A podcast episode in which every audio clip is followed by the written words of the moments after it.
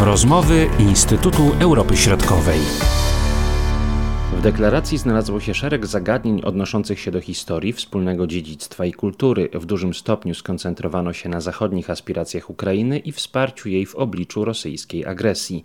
Podkreślono przy tym dotychczasową współpracę naszych państw, w tym związaną z bezpieczeństwem, jako przykład wskazując wielonarodową brygadę w Lublinie.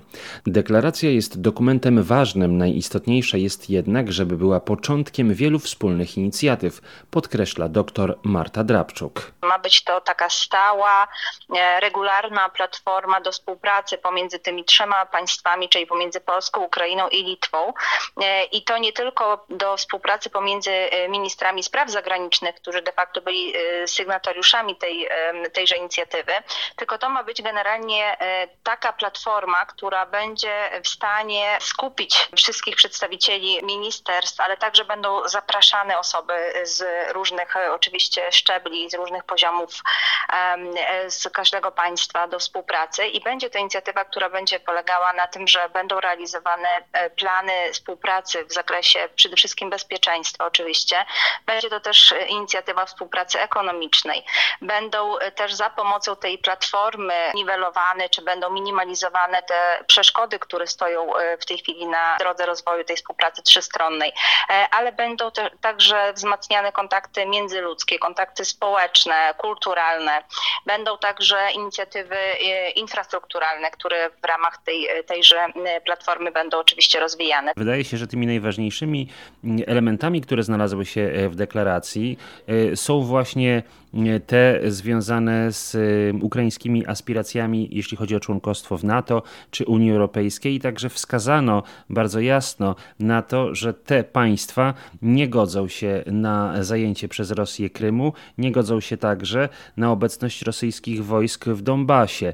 Jak to należy odczytywać, właśnie te elementy mocno wspierające państwo ukraińskie? Przede wszystkim myślę, że sam, sama inicjatywa, czy sama idea w ogóle powstania e, Platformy jest takim wyraźnym sygnałem geopolitycznym e, dla wszystkich państw Europy e, Środkowej i Europy Wschodniej, ale także myślę dla całego świata, że e, Polska, Ukraina i Litwa w ramach tej współpracy, której, którą do tej pory realizowali, chociażby poprzez współpracę w ramach Zgromadzenia Parlamentarnego, czy poprzez współpracę już w ramach funkcjonowania polsko, litewsko-polsko-ukraińskiej brygady, prawda? Te działania się sprawdziły, one jasno e, pozwoliły zrozumieć, że te państwa mają ogromny potencjał, jeżeli chodzi o współpracę.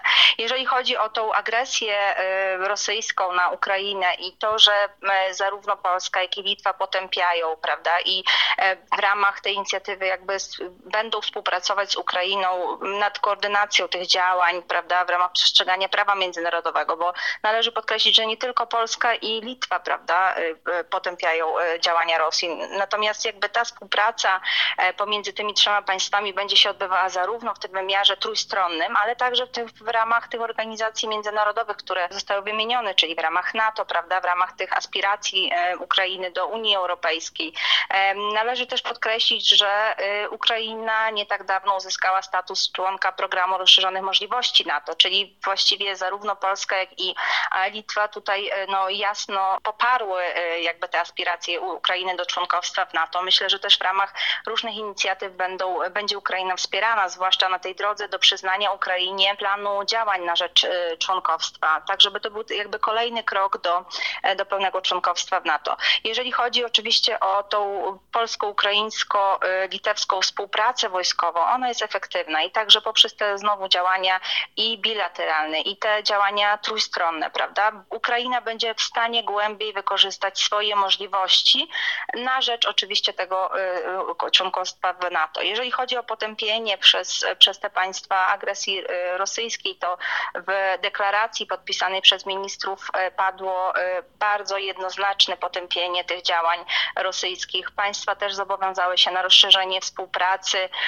na rzecz przeciwdziałania tej dezinformacji, którą Rosja szerzy, zwłaszcza w tych kwestiach historycznych, prawda? Tak, żeby w miarę możliwości wykorzystać to wspólne historyczne tło do budowania przyszłych pozytywnych relacji. A co na temat tej deklaracji mówi się na samej Ukrainie? Jest pani teraz na Ukrainie? Na Ukrainie w tej chwili e, z entuzjazmem przyjmują e, deklarację tej, tej współpracy pomiędzy Polską, e, Ukrainą i Litwą. Zarówno Ministerstwo Spraw Zagranicznych, jak i wszystkie czołowe media podkreślają, że jest to ważna inicjatywa, zarówno z punktu widzenia Ukrainy, ale również z punktu widzenia Europy Środkowej i Europy Wschodniej.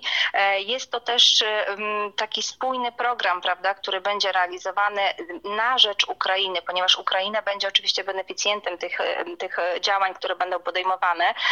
Natomiast pozwoli to oczywiście na e, pewne e, zintensyfikowanie tej, tej współpracy w ramach całej, całego regionu e, Europy Środkowej. Oczywiście dla Ukrainy to jest też sygnał, że Polska i Litwa popierają współpracę Ukrainy z inicjatywą Trójmorza. Tu też jest bardzo ważna kwestia, ponieważ generalnie sama inicjatywa jakby Trójmorza Trójmorza zakłada taką pogłębioną współpracę tych krajów y, y, unijnych pomiędzy mm, Adriatykiem, Bałtykiem i e, Morzem Czarnym, więc de facto Ukraina ze względu na to, że nie jest, e, e, nie jest państwem członkowskim ani w inicjatywie Trójmorza, ani w Trójkącie Weimarskim, ani w Grupie Wyszehradzkiej, więc jakby ta inicjatywa Trójkąta Lubelskiego jest też ważna z tego punktu widzenia, że Ukraina dostała jasny sygnał, że jest zapraszana, jest mile widziana w tych, w tych e, regionalnych e, ugrupowaniach, które e, będą oczywiście bardzo aktywnie działać na rzecz, na rzecz rozwoju tutaj regionu,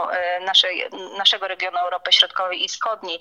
Zwłaszcza, że w sytuacji, kiedy Rosja dąży do tego, żeby przejąć tą kontrolę no, taką strategiczną prawda, nad państwami obszaru postradzieckiego, tutaj jakby z tym wyłączeniem państw bałtyckich, to dla Ukrainy jest jasny sygnał, że jest nie tylko jedną z, ze stron zapraszanych do współpracy, ale jest także inicjatorką, czyli właściwie jest, jest też tą stroną, która może wnieść czy dać prawda, swój wkład na rzecz, e, na rzecz rozwoju tych ugrupowań regionalnych. Czy podpisanie e, tej deklaracji można odczytywać jako jeden z elementów nowego otwarcia w relacjach polsko-ukraińskich? Myślę, że jest to swojego rodzaju taki restart trochę, e, takie na nowo odczytywanie tych sygnałów, które były wysyłane.